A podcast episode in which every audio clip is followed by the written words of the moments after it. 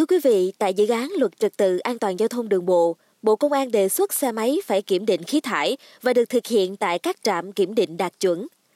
Nguyên do Bộ Công an đề xuất quy định mới này là gì và hiện tại đề xuất đã được thực hiện đến đâu? Mời quý vị thính giả hãy cùng tìm hiểu ngay bây giờ nha. Thưa quý vị, Bộ Công an đang chủ trì xây dựng dự án luật trật tự an toàn giao thông đường bộ. Đây là dự luật được tách một phần từ luật giao thông đường bộ năm 2008. Tại dự thảo mới nhất đang được lấy ý kiến, cơ quan soạn thảo đề xuất quy định mới về đảm bảo an toàn kỹ thuật và bảo vệ môi trường của xe cơ giới, xe máy chuyên dùng tham gia giao thông đường bộ. Theo đề xuất, xe mô tô, xe gắn máy phải kiểm định về khí thải. Việc kiểm định khí thải được thực hiện tại các trạm kiểm định khí thải đáp ứng quy chuẩn kỹ thuật quốc gia. Thủ tướng Chính phủ quy định lộ trình áp dụng mức tiêu chuẩn khí thải đối với xe mô tô, xe gắn máy tham gia giao thông. Trước đó, đề xuất kiểm tra định kỳ khí thải xe máy được Bộ Giao thông Vận tải đưa ra trong dự luật đường bộ, tách ra từ luật giao thông đường bộ năm 2008. Tuy nhiên, sau đó được chuyển sang dự luật trật tự an toàn giao thông đường bộ. Trao đổi với tuổi trẻ online, tiến sĩ Nguyễn Xuân Thủy, nguyên giám đốc nhà xuất bản giao thông vận tải cho rằng, việc kiểm tra khí thải xe máy định kỳ là hoàn toàn cần thiết bởi các nước đã thực hiện việc này từ rất lâu. Cùng với đó, ở Việt Nam, xe máy hiện nay chiếm khoảng 70 tới 80% phương tiện giao thông, lượng khí thải rất lớn. Tuy nhiên, theo ông Thủy, do xe máy là phương tiện đi lại cũng như mưu sinh của hàng chục triệu người lao động, nên cần nghiên cứu thực hiện như thế nào cho phù hợp, tránh ảnh hưởng đến đời sống của người dân, tác động đến kinh tế xã hội.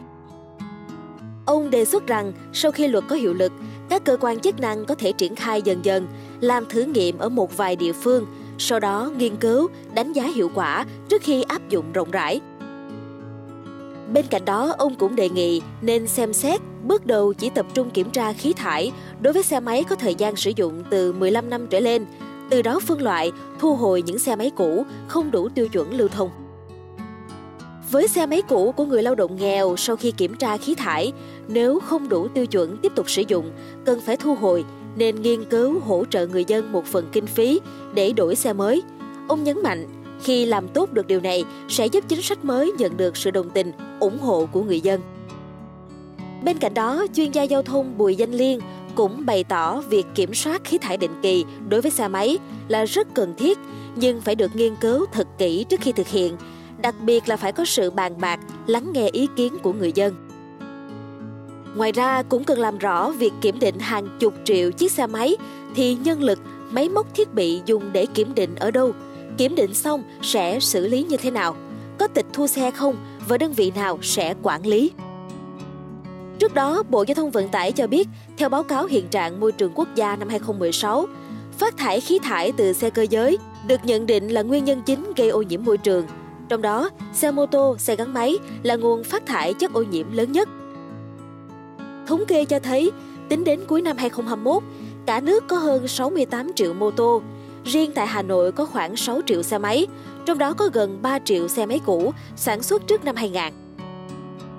Hiện chỉ ô tô phải kiểm định định kỳ sau khi đưa ra thị trường, còn xe máy đang lưu hành chưa buộc phải kiểm định khí thải định kỳ. Bên cạnh đó, các đô thị lớn đang lên kế hoạch hạn chế xe cá nhân, nên giải pháp kiểm soát khí thải xe máy sẽ đạt đa mục tiêu Bộ nhìn nhận quy định trên sẽ phát sinh chi phí về tiền bạc và thời gian với chủ xe.